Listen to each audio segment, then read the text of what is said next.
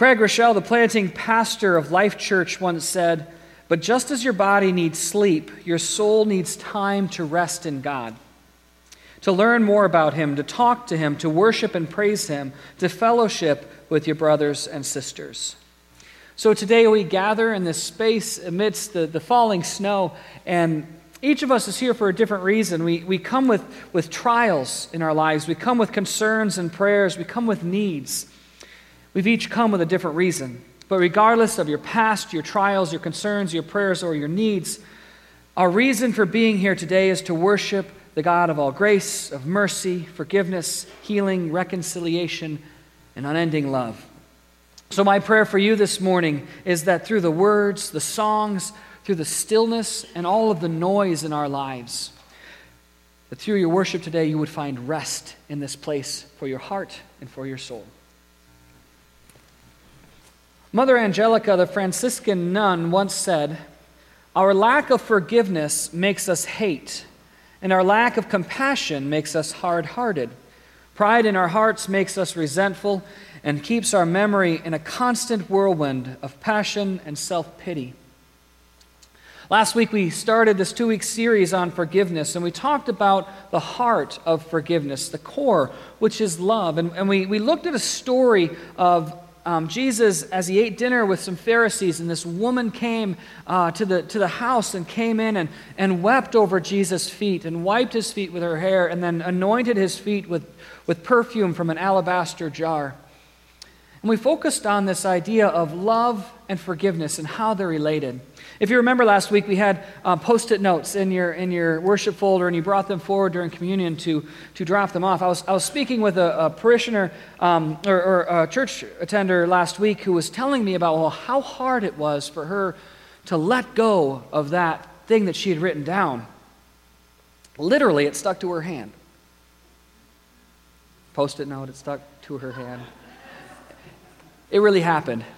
But I think it's a wonderful illustration of what forgiveness is really like. Sometimes we try to let go, but it still sticks to us. It's, we still cling to it because forgiveness is really a hard, hard, hard thing. So today we're going to look at another teaching of Jesus in, in our part two on this series of forgiveness. And it's going to look at choosing. We're going to talk about choosing forgiveness, the act of forgiveness, not the act of justice or, or fairness or equality, but the act that we take to choose forgiveness in our life. Forgiveness is hard, forgetfulness is easier, and it comes more naturally. But Jesus gives us some insights and some deep teaching, teachings about the act of forgiveness. And so today we're going to explore forgiveness in action. We're going to look at choosing to forgive. Will you pray with me this morning as we prepare our hearts? Holy God, God of us all, we come before you this day seeking to know you and understand you more. God, we ask that you would invade this space. You would invade our hearts. You would open our minds and our very being to you. Let this be a time of experience of your grace that we would find rest in you and find renewed strength from you. It's in Jesus' name that we pray, and everyone said, Amen. Well, last week we spent the majority of our time talking about forgiveness as it relates to love in our lives. We looked at the New Testament story about the woman who came into the home where Jesus was eating, reclined on the floor, and she came to Jesus' feet and got down on her hands and knees and wept over them.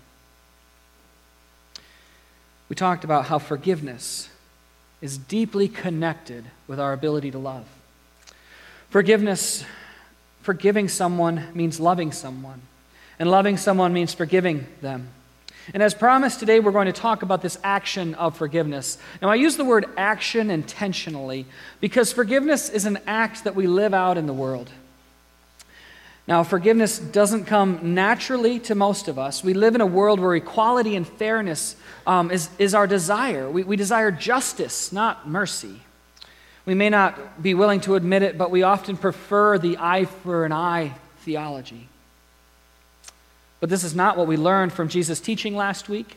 No, we learned that loving means forgiving, and forgiving means loving. I'll be honest, forgiveness um, is sometimes challenging for me. It's sometimes hard for me. It's, it's true. Um, some things are really easy for me to forgive. Um, simple wrongdoings, things that don't really matter that much in the long run. But then there are the, the big things, the big things in life, the significant hurts. I think the worst hurt for me, the one that I struggle with today to forgive most, is, is when trust has been lost or broken trust. I usually do pretty well um, showing grace and mercy nowadays with, with, with words or physical or emotional hurt. As a pastor, I've had to develop a thick skin. But broken trust, that tends to be the hardest thing for me in my life right now to forgive. The hardest thing in my life that I ever had to forgive was, was a loss of trust with a family member. Now, there was an incident. I'm not going to go into details, but, but the damage was mostly mental and emotional. Um, but the wound was, was deeper than anything that I had ever experienced before in my life or, or since. When, when, the harm, when the harm comes from a close family member, forgiveness is exceptionally hard. Forgiveness was elusive when the trust was lost. The relationship became strained. For me, the relationship was only held together by, by mere threads at the moment, reconciliation seemed impossible. Forgiveness was incomprehensible. Restoring love was unthinkable. The wound was just too severe. But forgiveness, forgiveness was still possible. It took, it took me years, years to truly forgive. It took over a year to restore any amount of love in the relationship. We were eventually reconciled, even, but it took a lot of hard work. It took months in counseling, it took a faith community surrounding both of us. But most importantly, it required a choice to forgive. You see, forgetfulness is a choice, a way that we can respond to the things that happen in our life. But forgiveness is equally a choice, a way that we can respond to the hurts that we endure. We can choose to forget and we can choose to forgive. And that's what we're going to talk about today. How do you choose to forgive? Because forgiveness is hard. Bitterness and resentment, th- those are more normal. Those are no- more natural. It's easy for us to, to say, I'm just not going to talk to him or her anymore. I'm going to avoid them. I'm going to avoid the situation. It's hard to confront someone and to tell them, I forgive you and I love you. It's even harder to find peace sometimes in that forgiveness. Peace of mind and peace of heart are wrapped up in this concept of forgiveness.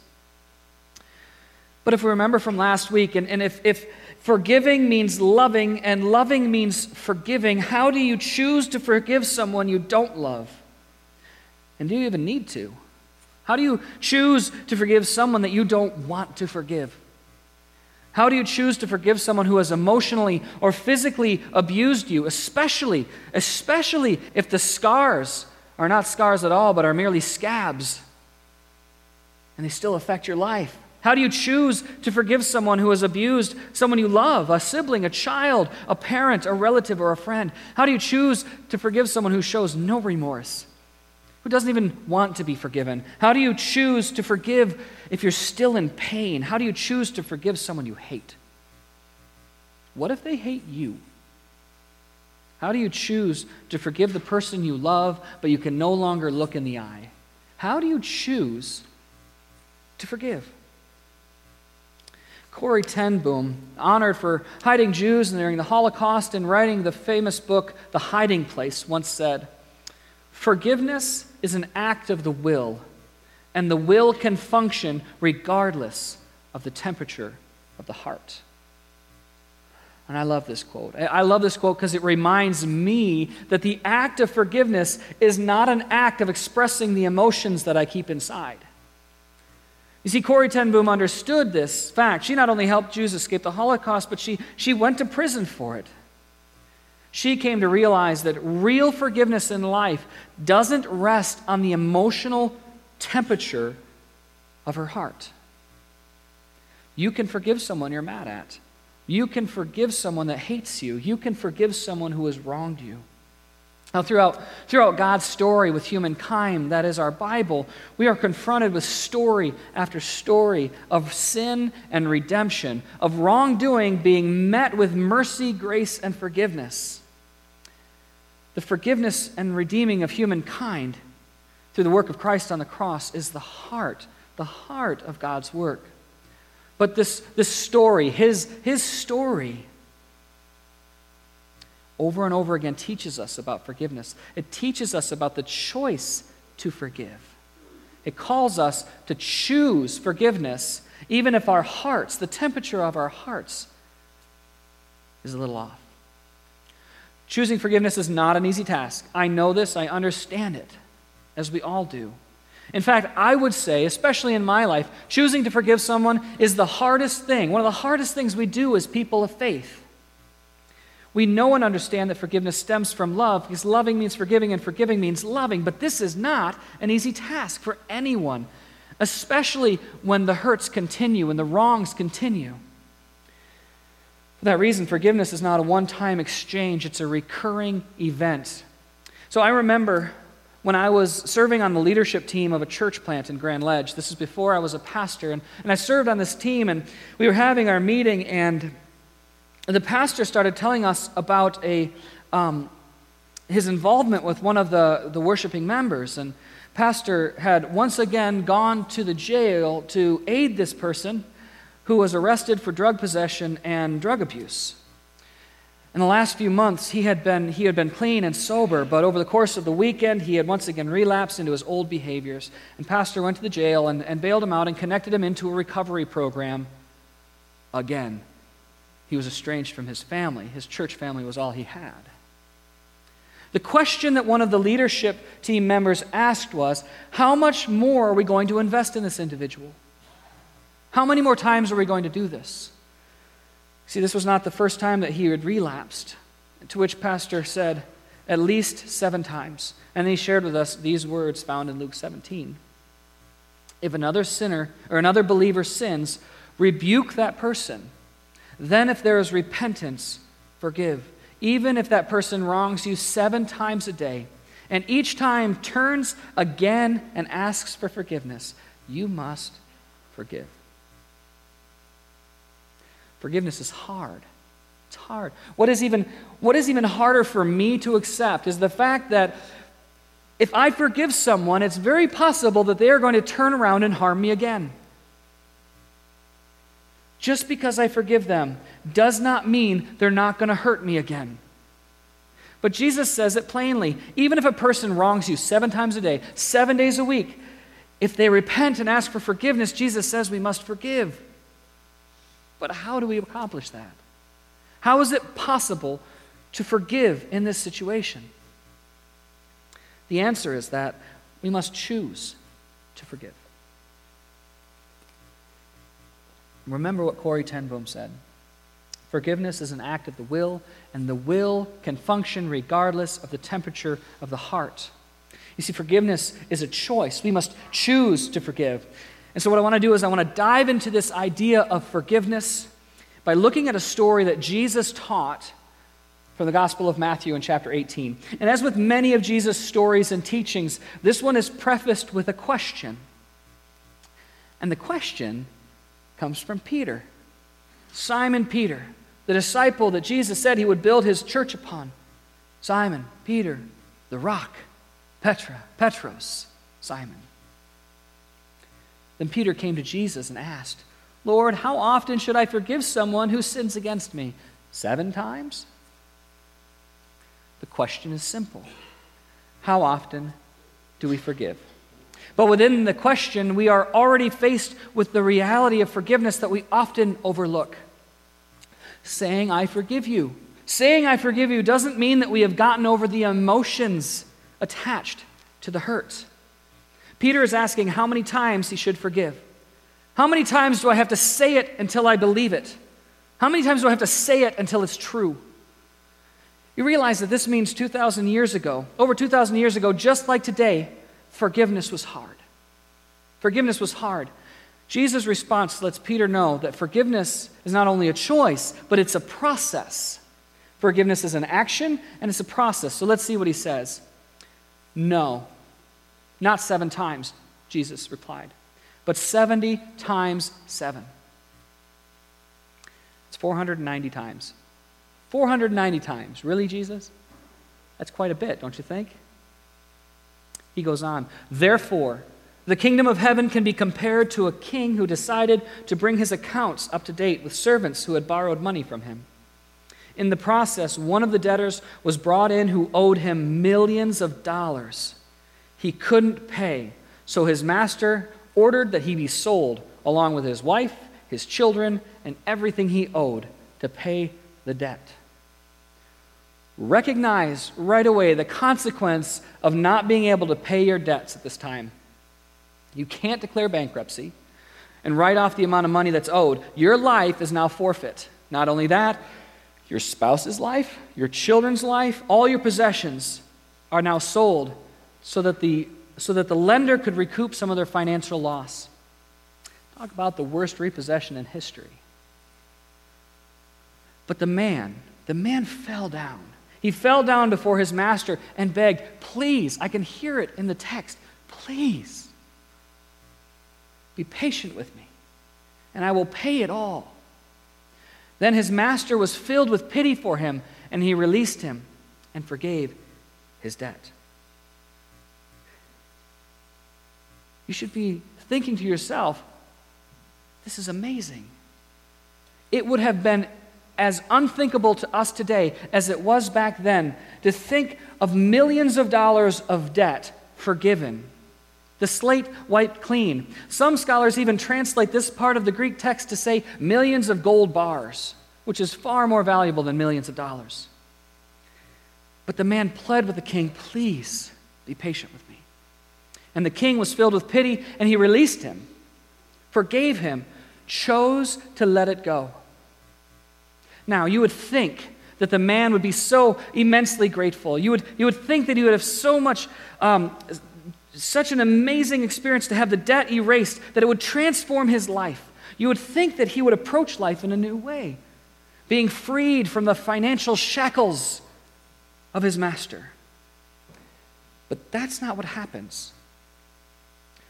But when the man left the king, he went to a fellow servant who owed him a few thousand dollars, and he grabbed him by the throat and demanded instant payment. His fellow servant fell down before him and begged for a little more time. Be patient with me and I will pay it, he pleaded. But his creditor wouldn't wait. He had the man arrested and put into prison until the debt could be paid in full. When some of the other servants saw this, they were very upset. They went to the king and told him everything that had happened. Then the king called in the man he had forgiven and said, You evil servant. I forgave you that tremendous debt because you pleaded with me. Shouldn't you have mercy on your fellow servant, just as I had mercy on you? Then the angry king sent the man to prison to be tortured until he had paid his entire debt. Then Jesus concludes his teaching with these words That's what my heavenly Father will do to you if you refuse to forgive your brothers and sisters from your heart. Let that sink in for a minute. The man who was forgiven so much failed to forgive someone else for so little. What is even more disappointing is that the man's choice to not forgive led him down a path of pain and suffering and torture. Don't miss that. You see, forgiveness is a choice, and it stems from the fact that we have been forgiven too. Don't be fooled to think that we're the victimized second servant. We're the man who owed millions of dollars. There's a debt that is owed that we cannot repay, and it's not a million bars of gold. It's the cost and consequence of the sin in our lives. It's the way we have disobeyed God through our actions. It's the way we have hurt God's people through our choices. It's the way we have defiled God's creation through our indiscretions. It's the way we have broken our relationship with God. But Jesus changed all that. Jesus came into our world and took upon the cross all of our sins, all of our debts, everything that keeps us from God. Because of Jesus' actions on the cross, we have been forgiven. The debt has been paid in full. The unpayable debt of our life, the unpayable debt of our life has been wiped clean, wiped away, forgiven forever. We have been forgiven. So now we're faced with a question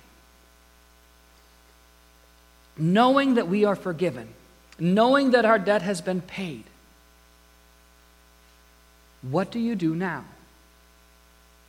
When you feel the burden and the weight of that debt removed, how do you respond to the world around you? You can choose not to respond at all. You can choose not to respond. Or you can choose to imitate the love and grace that God has shown you by passing on the forgiveness to others. But it takes a choice.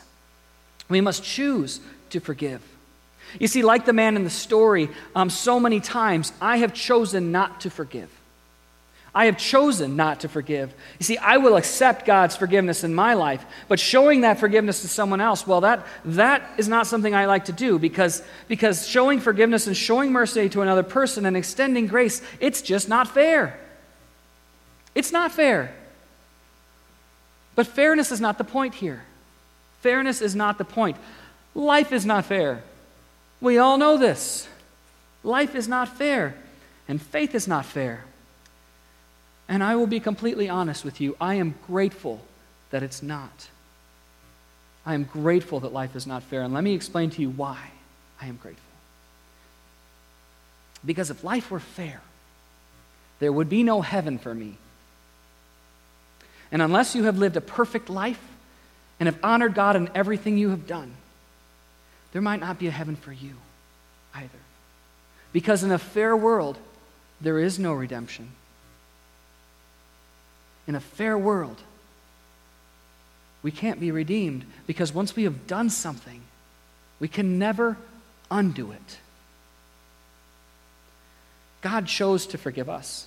God chose to redeem us through Christ. We can choose to forgive others, or we can choose not to. Jesus' point is very sobering, though, if we choose the latter. If we choose not to forgive, Jesus says the news gets back to the master. And the master has no compassion for the person who has been forgiven for great things and fails to forgive others. Jesus' sobering words are clear. Then the king called the man he had forgiven and said, You evil certain servant, I forgave you that tremendous death because you, debt because you pleaded with me. Shouldn't you have had mercy on your fellow servant, just as I had mercy on you?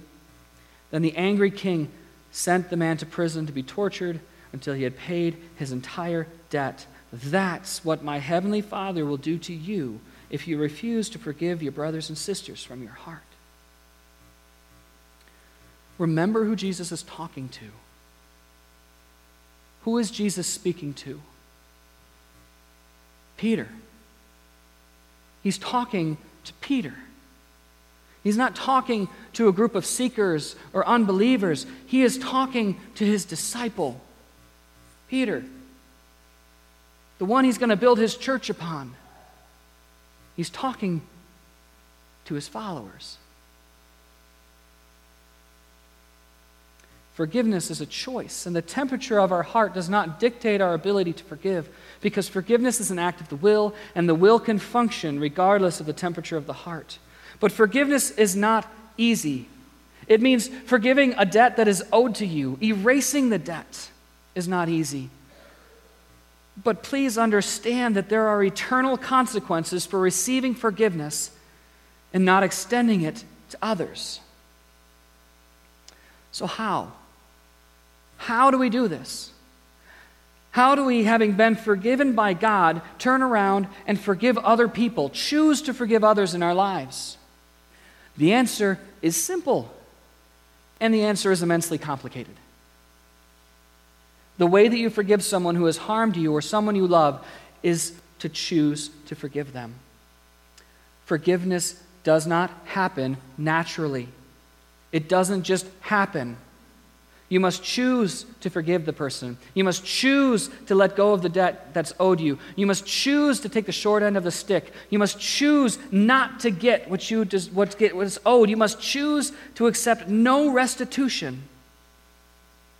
And I'm going to give you three steps to take, three actions that will help you in the process of forgiving.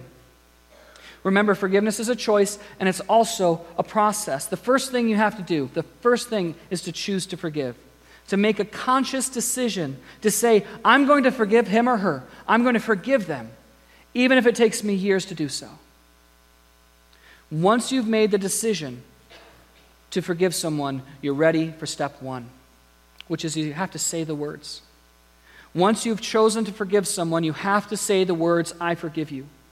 You have to physically say it out loud. You may not be able to say it to the person, but you can say it to the mirror. Say the words. Say them over and over and over again. Say them 490 times if you have to. And for your convenience, there are 490 check boxes to help you keep track. Say the words, I forgive you, until you're ready to pray the words. We cannot change someone else's heart. It's hard enough to see God transform our own heart, but God can change anyone's heart. And this means that God can work in your heart and mind. Realize now that the heart that needs to change when you're trying to forgive someone is your own. The heart that you need to change is not the other person who harmed you, the heart that you need to change is your own heart. It's all about your heart. So pray the words, I forgive them. Open your heart to God. Tell God you forgive them. Ask God to help you forgive them. Invite God to work in your heart so that you can forgive them. Pray it over and over again, 490 times if you have to. Track it if it helps. But you pray the words until you begin to live the words. The most significant demonstration of forgiveness in your life is to live as though the debt has been paid. God does not look back through our debts of our past, they have been forgiven.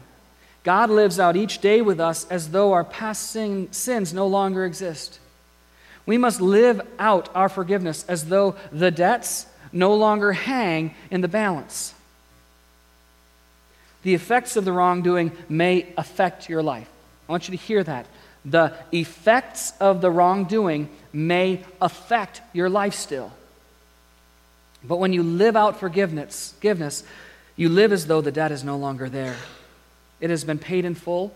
You've moved on. None of this is easy. None of this is easy. Forgiveness is not easy. It is a choice, though. We choose whether we will forgive or not.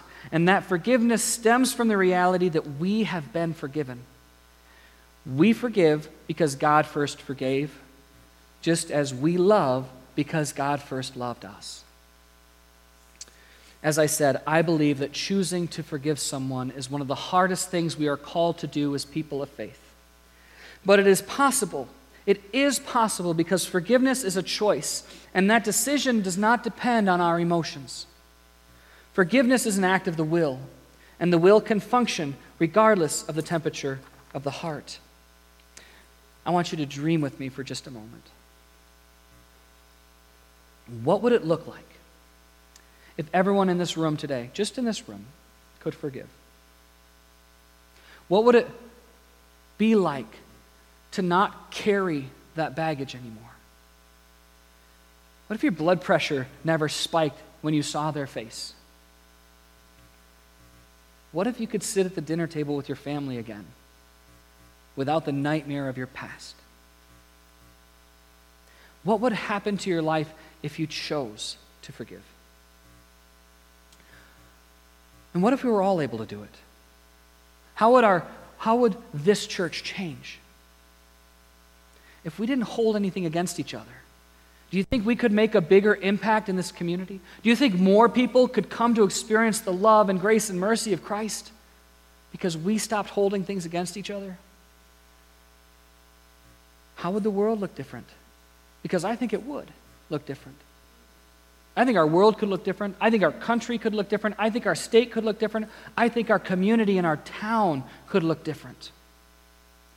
Could be transformed as we all choose to forgive. But the fact is that it, it all begins with you and me.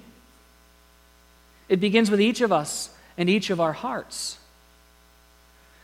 If we can't forgive, why would we expect anyone else to? Forgiveness is a choice, and it begins with us. Will you pray with me?